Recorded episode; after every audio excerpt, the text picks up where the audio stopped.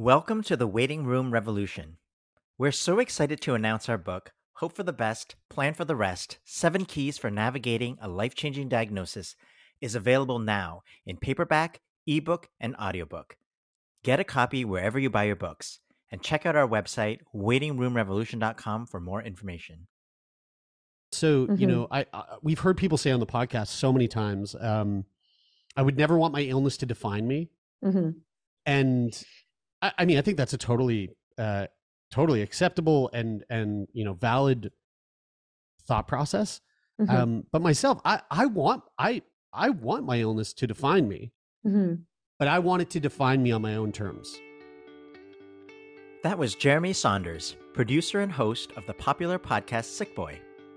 We talk about his podcast, how psychedelics helped address his fears about dying, and how new medications for his cystic fibrosis are giving him a new lease on life, and what that means for how he thinks about dying. Hi, I'm Hsien Seow. And I'm Sammy Winemaker. We talk to people who have information and tips on how to unlock a better illness experience. The waiting room revolution starts right now.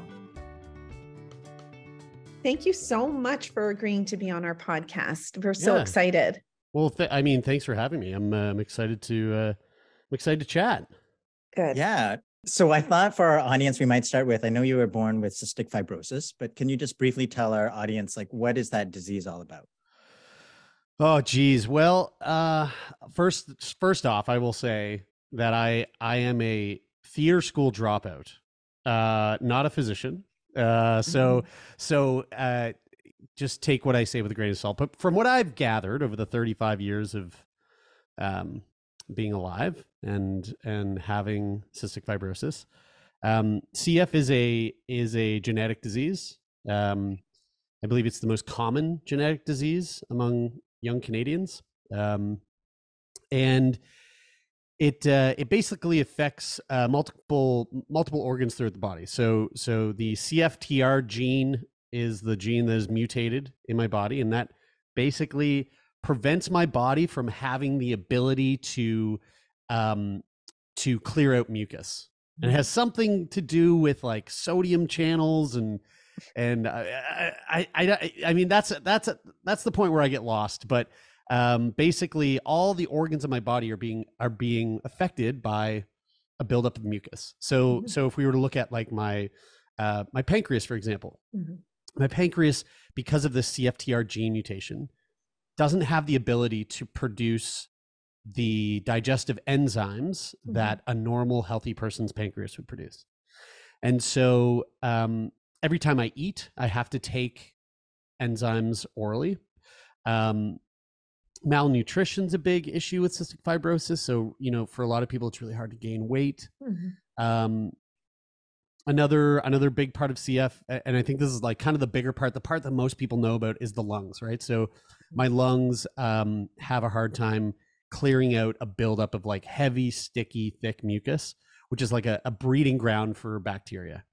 And so, you know, oftentimes um, just a a common head cold more often than not can like easily turn into something kind of scary like pneumonia and so it's through um, you know repeat infections and through clearing out that mucus um, that's where the the scarring kind of occurs in the lungs so the the fibrosis of the lungs and so um, that mucus uh, that mucus essentially is the reason why my lungs don't function at as high a rate as someone with a normal healthy set of lungs Mhm. How serious is your illness, would you say? Well, that's a that's kind it's that's a really interesting question because I feel like that question I would have answered that question very differently two years ago, and then I then I would answer it now. Um, um, so for context, um, you know, I, I lived the majority of my life with this notion that I would I would probably be dead by thirty. I'm 35 now, um, and you know, big reason for the for, for that for being 35 and not being dead five years ago has to do with the medical advancements that have taken place uh, since I've been born. And there's been a lot, and it's it's been vast, and it's been it's been kind of you know rapid and and really fascinating to watch. But one of the biggest sort of leaps that the CF community has seen in recent past is um, the introduction of a, a, new medication called Trikafta, which is a, a, a, gene modulator. It's, it's a drug that that doesn't treat the symptoms of CS, but, but CF, but rather it sort of treats at the at the source. Mm. Right? Um, it's not it's not a cure to CF, but it's it's pretty damn well close to the next best thing, right? Mm-hmm. Um, Trikafta has completely altered my life. It's flipped it upside down in in in amazing ways. Um, for example, my lung function before I started Trikafta, I think it was around like fifty five percent, and uh, two months after starting Trikafta, my lung function was at eighty percent, and now mm. it's sitting somewhere around eighty five percent. I've been on Trikafta for about a year. Mm. Um, speaking to the malnu- uh, the malnutrition aspect of things, uh, when I started Trikafta, I was I was the heaviest I'd ever weighed in my life, which was like about 138, 140 pounds. I've never really been able to break that. Mm-hmm. Um, I'm almost 170 pounds now, mm-hmm. and that, again, that was like two months after taking it. It was like immediate weight gain. Um, so so yeah, so I, I, I guess to you know the long the long answer to your question is although although I still have cystic fibrosis for sure, it most certainly is not as serious as a disease as it was before Trikafta.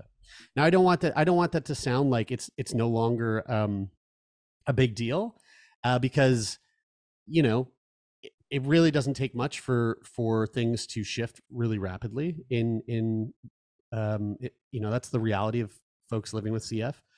Um, but that drug most certainly has made the quality of life for me far greater uh, quality of life than what it was prior to having Trikafta. So, yeah, I, I hope that answers your question.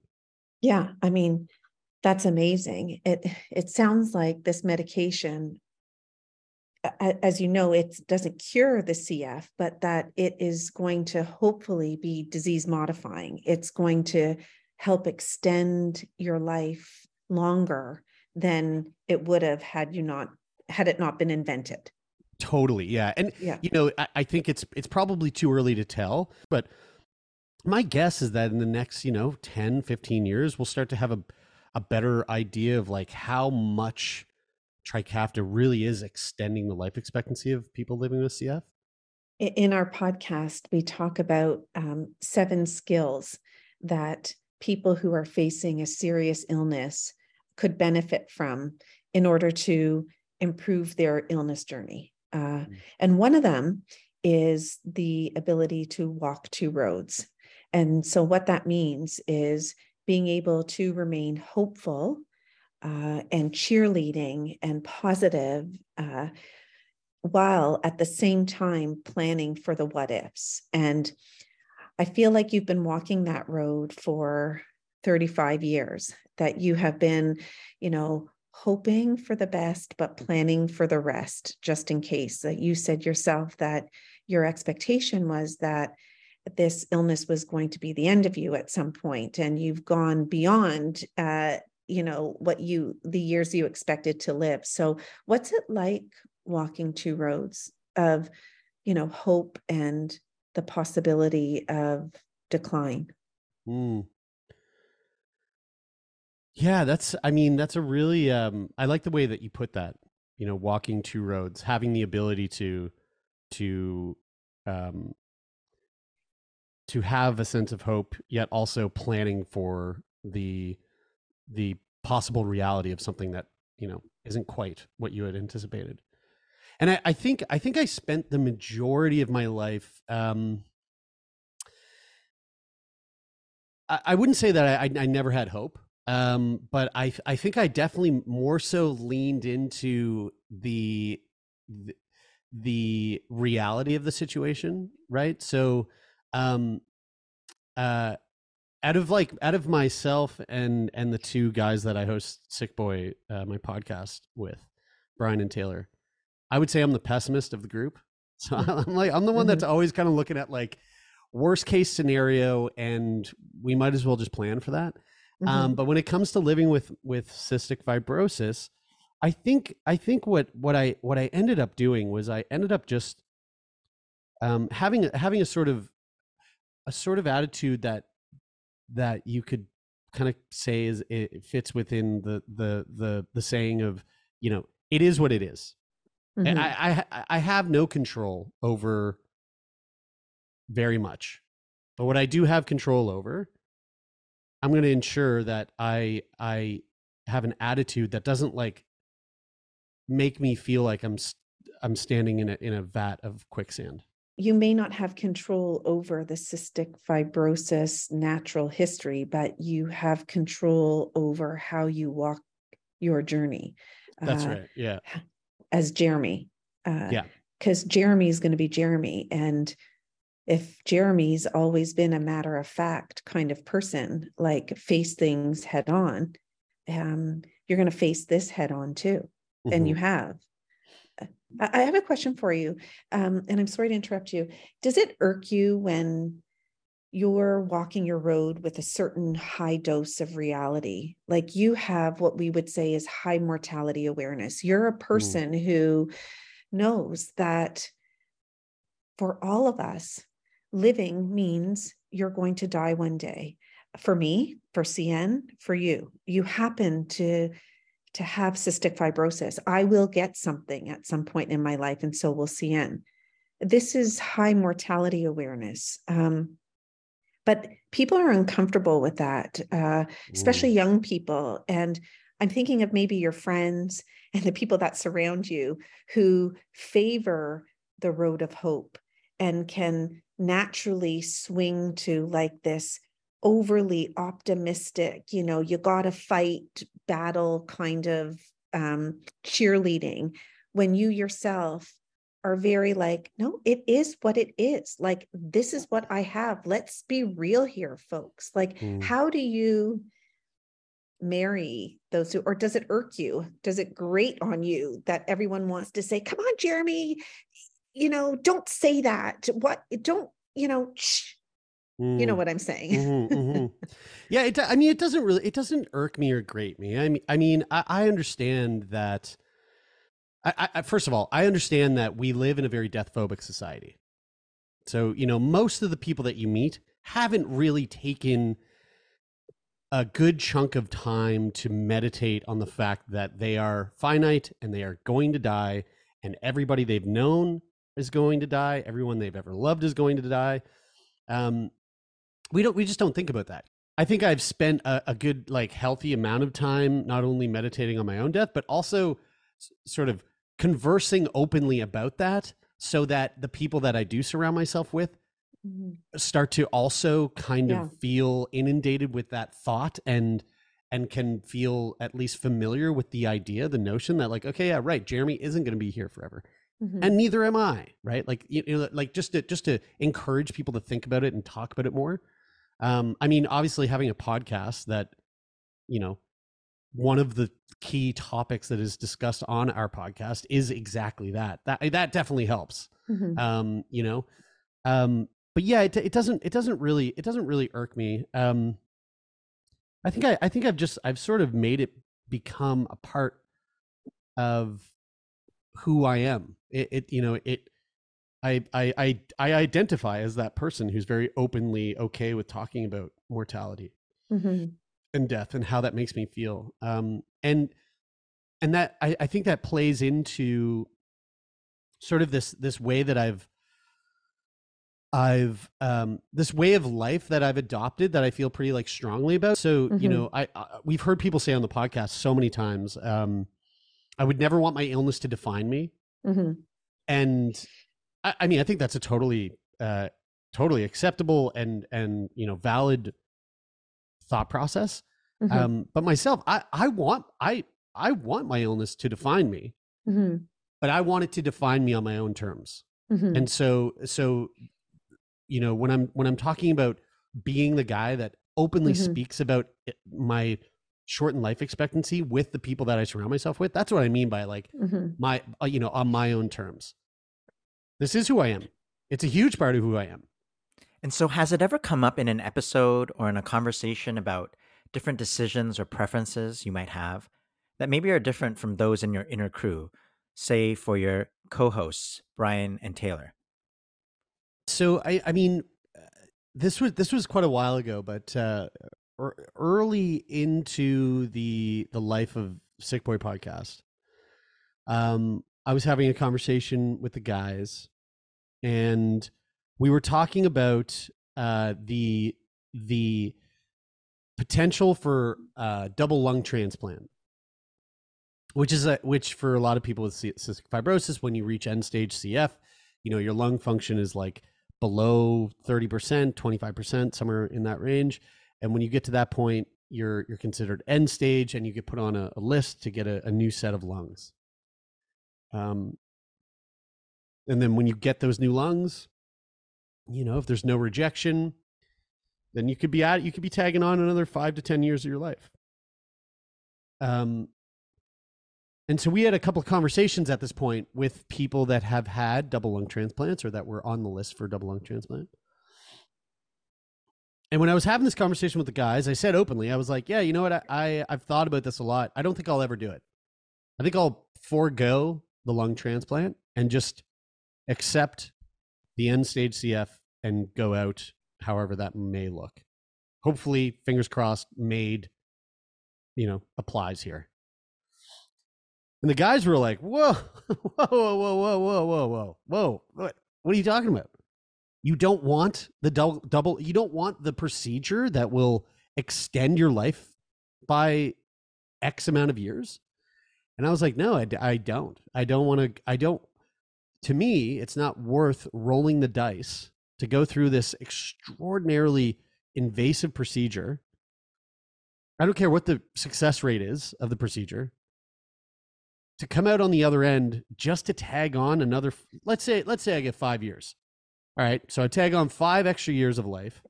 But the year and a half after that surgery, the recovery time to get to that 5 years, well that's mm-hmm. already eaten up about a year. All right, so now we are we're at 4 years. To extend another four years only to just go through the the decline once again four years in and and then die?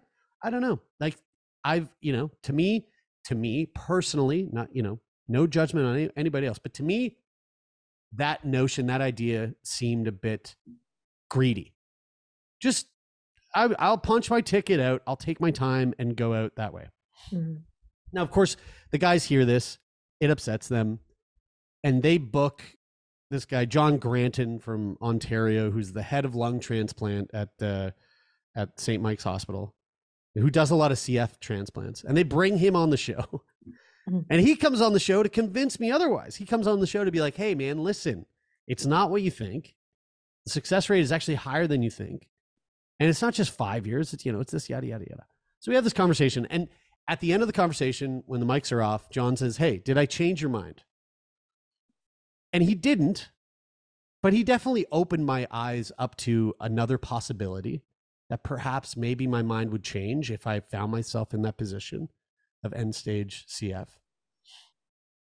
But the reality was, in that moment, I was like, no, I don't think you did. Like, I, I, appreciate what you said, but I still think that I would just, that's the way I would go out. And for me, the reason why is not just tied to not wanting to like push and know, try to squeeze out like another year or you know whatever. It, it more so had just had to do with hey, I've I've made meaning to my time here.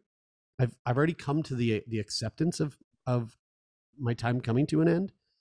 And I don't feel the need to squeeze out anymore. I don't feel the need to to make more meaning. I don't feel the need to um to hit any more milestones. Like I I feel like I've I feel very content with what I've done so far you know in our pod in our podcast these seven skills i'm talking about one of them um, we talk a lot about role modeling for other people around you the way you want people to communicate with you so the way that you're going about speaking so openly and frankly and matter of factly about you know these these um, not so easy topics um, it's not only probably therapeutic for you, but you mm. are essentially giving people their marching orders um, hey, everyone around me, friends, family, doctors, nurses, all of you who may be uncomfortable with my situation,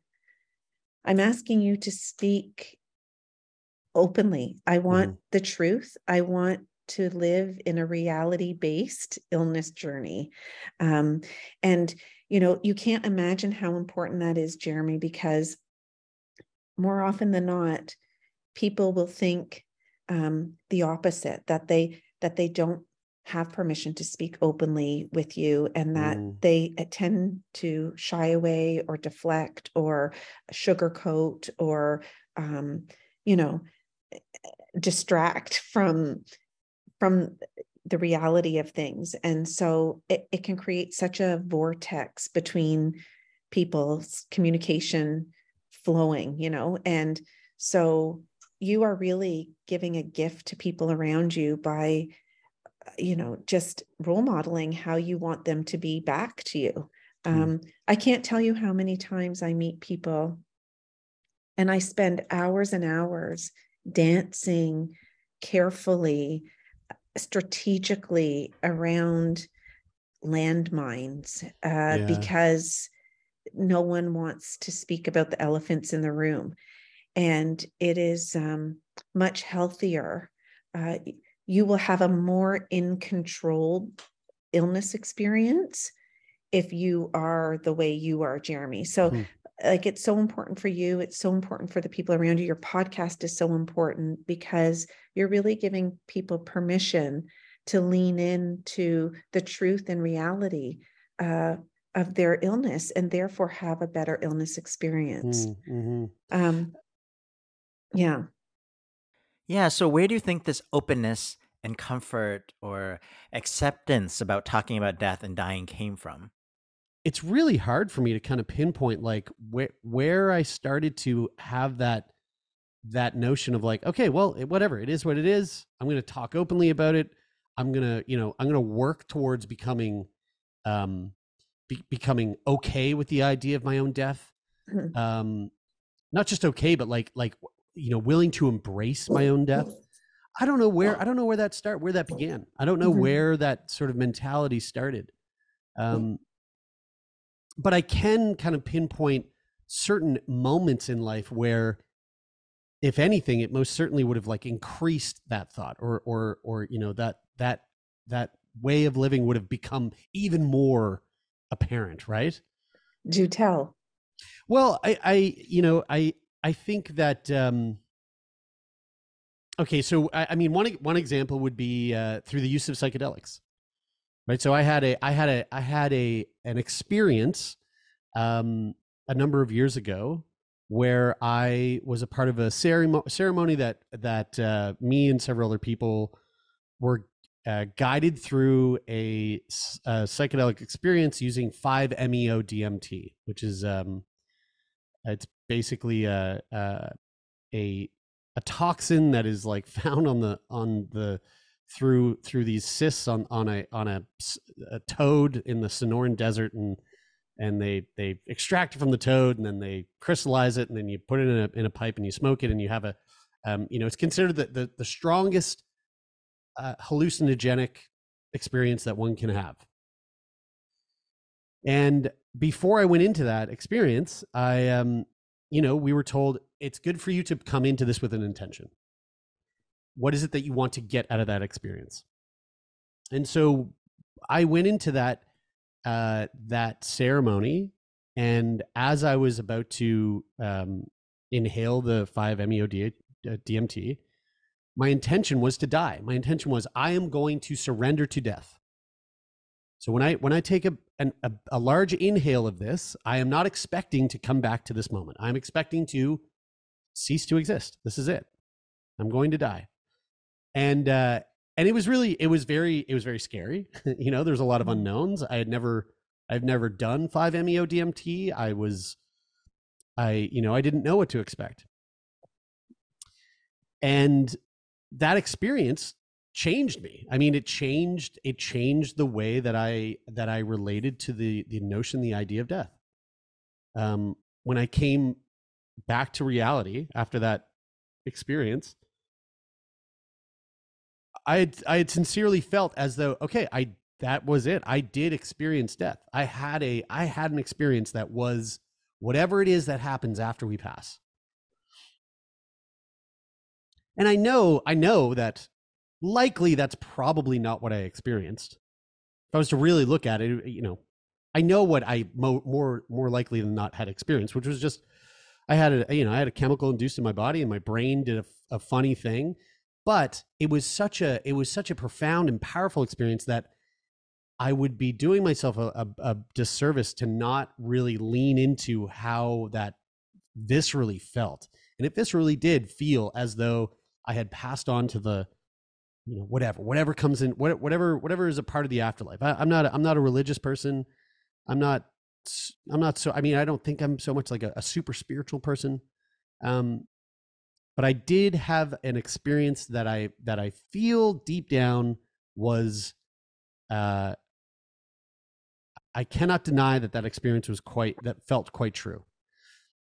And so you know uh reintegrating over over the next couple of weeks after that experience i had this deep sensation of like um of comfort surrounding the idea of of dying of passing on.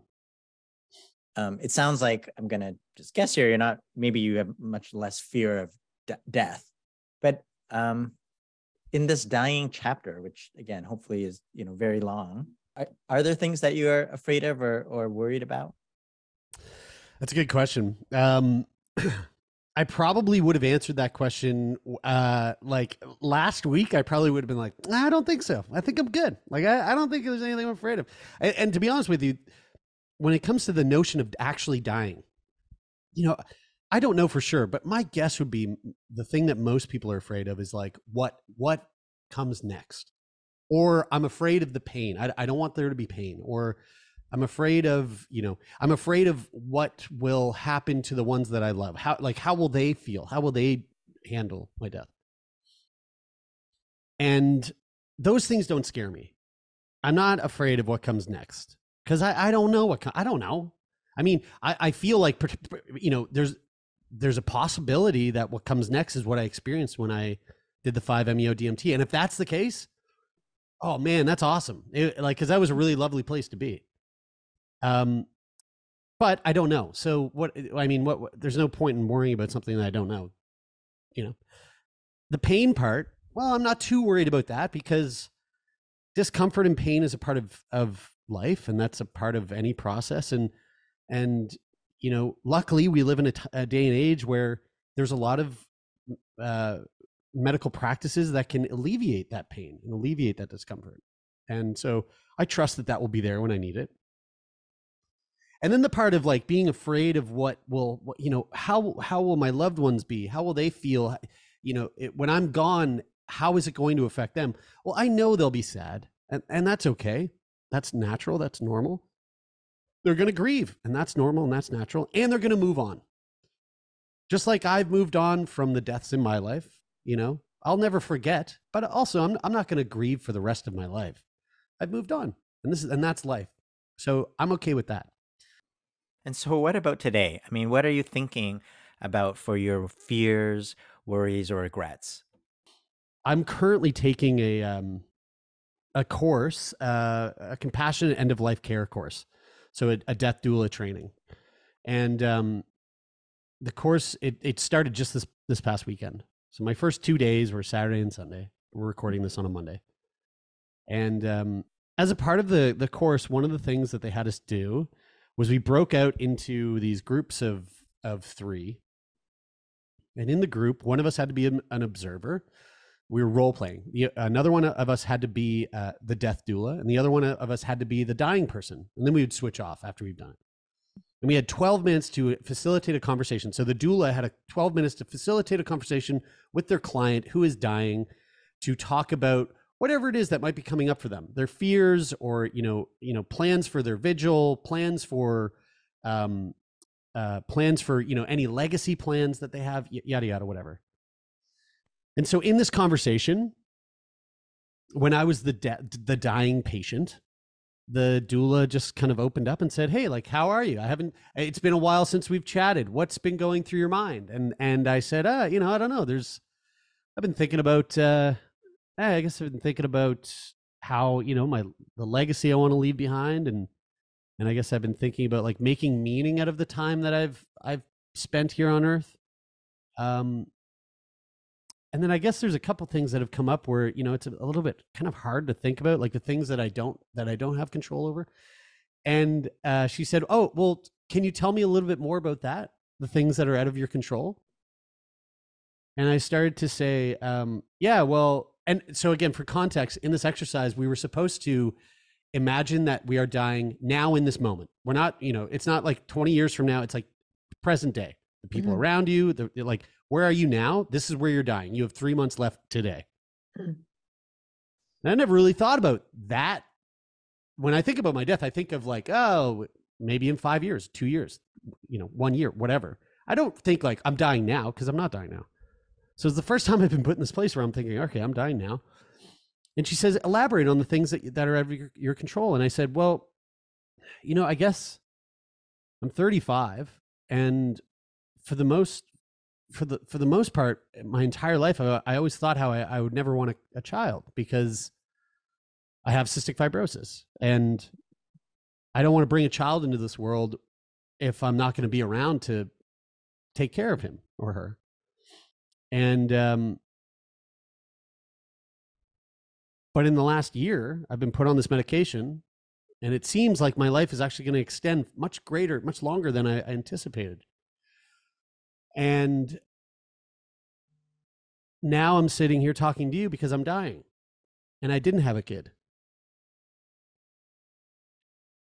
And that breaks my heart that I'm not going to know what that's like to have a kid. And I got so emotional. I, I fully broke down and I, you know, I was, I was in shambles. I was in tears and it made me realize like right then and there, like, oh, I I really want to have a child. I really want to have a child. And to die without going through that process of life, without having that experience, that scares me. That that's like that's a that's a fear that that's a new fear that I just unlocked that I didn't know I had. I don't want to die without without being a father. Um which is such such a wild thing to say uh, and and i don't think anyone will really like understand why that's so wild unless you had known me for you know for my entire life it's a really that's a really big deal for me mm-hmm. so i think when you know to to you know again i'm such a long-winded long-winded answer here but um the that's the fear that the fear is is um and maybe more broadly the fear is my fear for death is dying before I've had the chance to do the things that I really, really want to make sure that I do. It sounds like to me that you have been preparing to die. And now with this new medication, yeah, you are shifting, like it's mind blowing the idea of living Mm-hmm. I mean that that was one that was one of the parts of um, of Trikafta that I wasn't anticipating. The identity crisis of all of a sudden being the guy who's like, I'm gonna die. I'm gonna die at 30. You know, I'm gonna die at 35. I'm gonna die at 40. All of a sudden having that kind of lifted, that veil lifted and, and going, oh, oh shoot maybe I'm not that guy. And like, you know, I, I mean, this sounds like a joke. It sounds kind of funny, but I lived I lived 35 years of my life not not even close to anticipating what it means to have to retire. You know, yeah. like financially, I was like, oh shit, I'm gonna live forever. you know, yeah. like what? Hmm. I wasn't I wasn't ready for that and so there there is there is this sort of like identity crisis yeah. that comes along with all of a sudden you know being given this new lease on life it, I, it's amazing but also that it's it's uh it's kind of anxiety inducing Yeah, it, it, some it ways. is so ironic because when we say hope for the best, plan for the rest, the rest is usually, you know, for the decline, for Yeah. the reality, for the dying, for where we know this is headed. But for you, planning for the rest now, it's like hope for the, okay, so like I've been planning for dying, but now I have to plan, what if I live? Like, yeah now what? Like that has not been part of this storyline until, you know, this past year. So th- th- that's probably as mind blowing for you as it is for someone in their 30s to get a cancer and start preparing for death. Like, yeah whoa yeah yeah i never Yeah. thought about it that way but you're i mean yeah kind of i yeah yeah it's just the inverse of that and it also like you know You I know, mean, who- you know what it's like. Sorry, No, it no, reminds no. me of people who are waiting for a transplant. Mm, So these people have a chronic, progressive, life-limiting illness. Maybe it's their heart, maybe it's their liver, maybe it's their lungs, and it's going to advance. It's going to become terminal. And if they don't get a lung transplant, they know they're going to die, but they might get a lung transplant. And so they have to straddle two worlds of the possibility of imminently dying mm, or living. And it's like a very difficult space to hold. mhm. And like, what if the transplant falls through? It's almost like they're scared to be hopeful for it. Um, or what if they get the transplant? You know, like it's so you are you are living in a little bit of a twilight zone. So if you're feeling unhinged, I would just lean into that and yeah. talk as openly about that space as you have around you know the things that you've known so well. Um, and so i guess getting back to what we were just talking about how you have had this mind-blowing experience of the possibility of living much longer you are going to move through that the same way you've moved through the rest of your illness That's and right. that is just by facing it head on and dealing Mhm. with it and expressing yourself and rolling with the punches and sharing with everyone around you uh, because that's therapeutic for you and it's helpful for everyone like i love your style i think it's great Yeah, thank you. you. Thank you. And yeah, it's interesting. Like I, I feel that way too. I feel that with this new, you know, this this mind blowing new lease on life, um, when it first clicked, when it first started to to happen, you know, I first started taking the drug, when I first started having these these thoughts, I didn't. I, I I was at a loss for how to feel. I was I, you know I was in this. It was very. It felt very very chaotic and and and staccato and and and loud and and I thought, oh my god, like what a you know, what am I gonna do? How am I going to handle this? And then a couple months later, you know, it was like what you just said. It's it's oh oh yeah oh yeah okay. I'm just, like I'm gonna Mhm. I'm gonna do this the same way I've done yeah what I did in the past. That's it. yep There's no. It's not. It's not. Uh, you know. It's just novel. It's just new. It's just a new. Yeah. It's just a new lens to see the world through. Um, I just got to get used to the hue. I just wanted to say that I fundamentally believe, feel very strongly that people have the right to be invited to know everything about their illness. Um, too many times, uh, people are diagnosed with something that is treated as if it's just chronic, meaning that it will just be there forever, but not change over time. Mm. And people don't have the idea that this is going to change over time. It's progressive and eventually will be life limiting. And I'm not saying that people uh, should be forced to know uh, or have to know, Right. but people deserve the invitation to know there's more information for you if you want it about the future. Yeah. Um, it's different when you're dealing with younger people who, you know, are 10 years old, maybe are 12. Um, there is a sensitivity to their readiness to be invited into that information. Um, but uh, but as an adult palliative care doctor, you can't believe how many 50 year olds, 60 year olds, 70 year old, 80 year olds who have not been told that this illness is one that we know for a fact is going to change. It has chapters, beginning, middle, and end.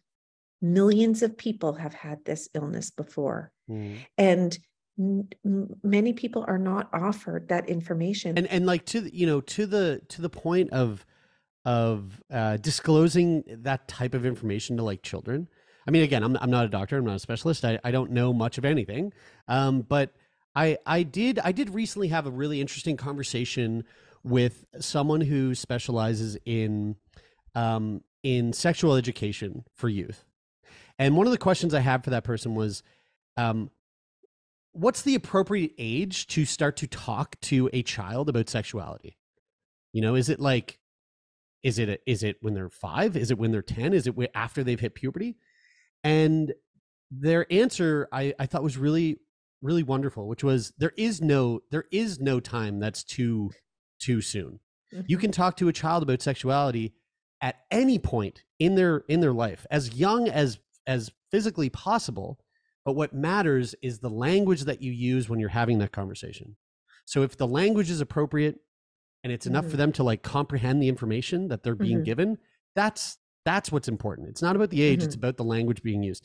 And I think I think that the same thing can be said for anything. I mean, you know, talking about illness, talking about death, whatever it might be. There's no age that's too young.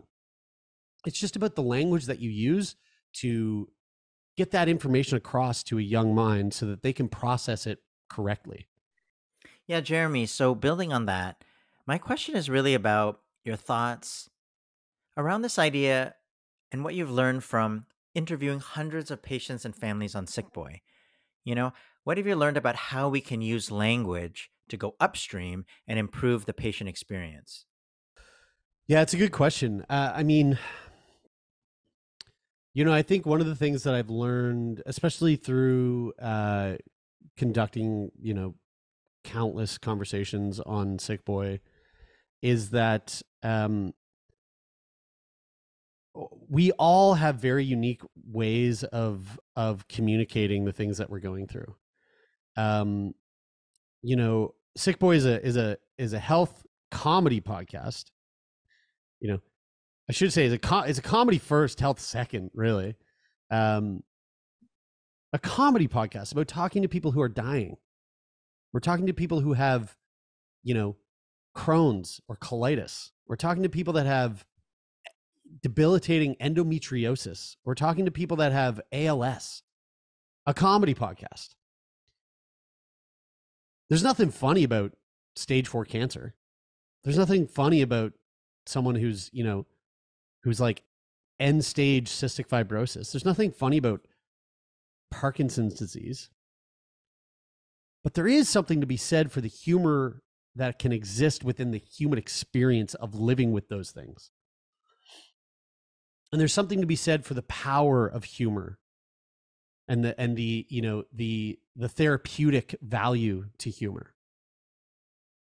Yet when we have a, a guest on the show, you know, maybe today we're talking to Tiffany who has um you know who had breast cancer and lost both of her breasts and then tomorrow we speak to you know Stefan and he has uh, end stage prostate cancer the conversation with both of those individuals is going to be very different the the sense of humor is going to be very different the ability to to mine out and find humor in those situations is going to be extraordinarily different.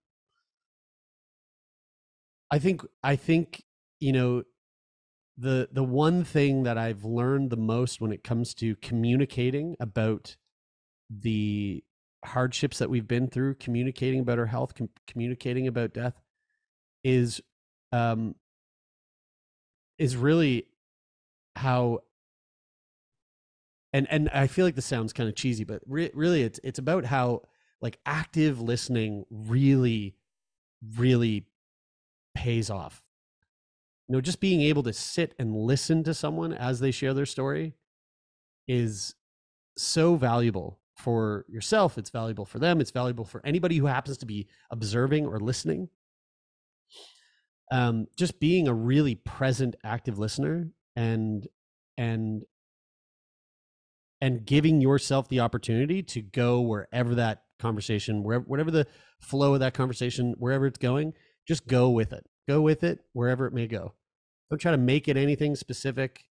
Don't try to push it anywhere that it's not meant to go you know just let go of the wheel and and let the ride take you where it may I think it's it's more of of the same theme that you bring uh, to your audience, which is instead of running away, uh, listening is another form of, like you said, just being present, bearing witness, mm-hmm. um, leaning in, staying in the discomfort, uh, being around suffering, but not running or sugarcoating it.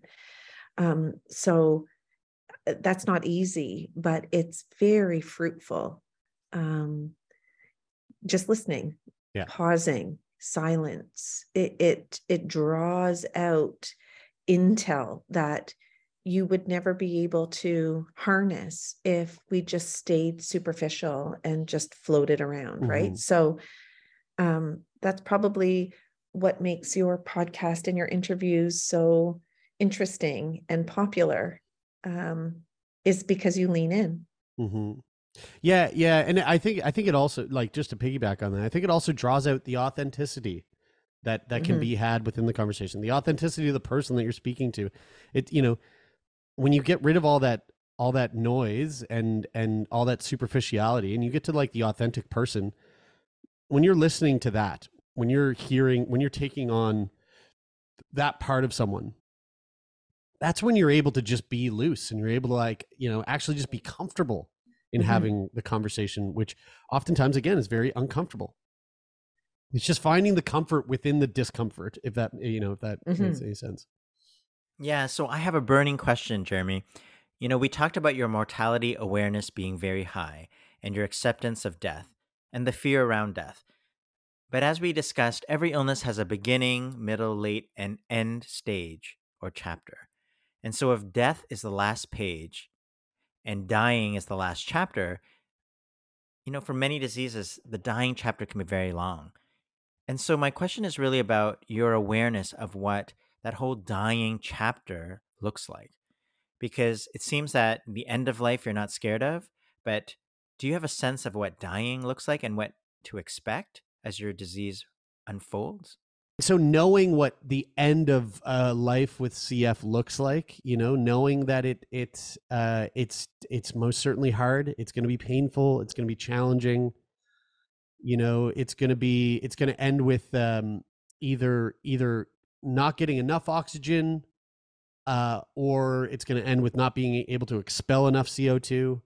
You know, and both of those are seem torturously awful. Um, I I'm aware. Like I'm aware that it's gonna it's the if the, if that if, you know if this is what takes me out and not dying in a plane crash or you know whatever some other freak accident it's going to be uh it's going to be a rough experience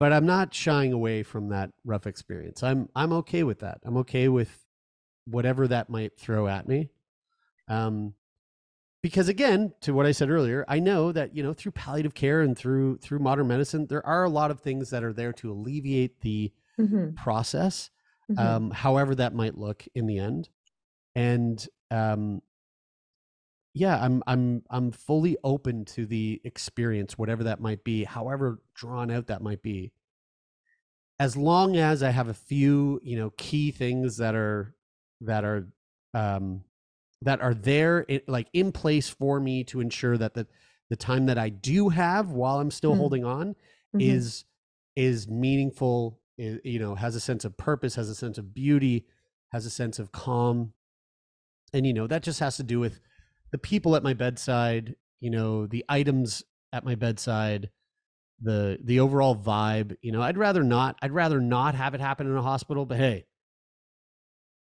maybe it will, maybe it has to. And if it does, you know, whatever we can do to make that space comfortable. Um, yeah. Yeah. So you have the right to remain silent. Just kidding. You have the right to know what does it look like for someone who is dying of cystic fibrosis? Is pain actually part of that process? And is breathlessness an issue? Is cough an issue? Like what you need to know what are the truths and what are the myths and misconceptions. Mm. Um, and I invite you uh, at some point to explore you know what does dying look like with cystic fibrosis literally? Um, because you are jeremie you're very unique but you're not the first person with cystic fibrosis. And so you there is a lot of information available to you to mm. describe to you just like i would describe to a patient with cancer or parkinson's or als or ms or name any progressive life limiting illness there's a way that people die with those illnesses and most people harbor many misconceptions mm. about what that's going to look like like when you say pain like i know it's going to be painful like i can imagine like painful in terms of existential like not wanting to die but physically painful i i don't see that in your future mm. so again you especially when you say things like made before you ever make a decision about anything, make sure you know exactly how things unfold mm. so that you truly have informed decision making. And my last point is don't you think you should have a palliative care doctor on your podcast who has cared for lots of dying people? I mean, Sammy, we got we got room. You want to come on? wanna, I do. Wanna, yeah. Let's get it. Let's, I want you make... to draw out humor in me. let's make it happen. Let's make it happen. I would love to have you on the show. Yeah, and and to your point, like you're right. You know that that's um that's something that's a conversation I'd never I've never had with with you know my nurse practitioner at the CF clinic or or my my you know my physician. Um, I've never had the conversation of like, what does it like? What does it actually look like? Literally, what, what is yeah. like, literally what is happening when someone's yes. at you know end stage CF, their last days of their life? What does that look like? I've Googled it, you know, and I've so I've taken the whole, you know, I've I've I've, gotten that information information from Google. And I went, oh, okay, interesting, but like I've never actually talked to, you know, my physician who would have been at the bedside. Right. Yeah. And so of, tell me, of tell thousands me. of people. Yeah. Yeah. yeah. So so we it, yeah after our podcast we started a book which is coming out in the fall, but it it talks Congrats. about the importance of this because thank you yeah uh, we're like what did we do why are we doing this but but we um because it's it's what we found is on Google it's very medical but yeah. what Sammy does at every single visit is make meaning and like what is their life going to look like and what is this what are the decisions that you're going to have to face that may you know all the things you talked about like what's important to you and knowing but all these different things that are happening to your body even, or, even today yeah. i met someone who has a, a prognosis of a year and this person had no idea what to expect between now and, and the yeah. end no yeah. idea and this, i spend most of my career uh, painting that picture for people because doctors are very uncomfortable uh, mm-hmm. sharing that information. They assume it's going to make people depressed or hopeless or, you know, and it's the opposite. People yeah. feel better when they know, like, yeah. thank you very much. It's my body, my life. Uh, yeah. I want to choreograph this. Thank you very much. You know, we're almost out of time, but maybe I can propose that Sammy talk about this more on Sickboy and you guys can connect and talk even further. Oh, I'll wait for my invitation. I'll, be, I'll be sending it right after this.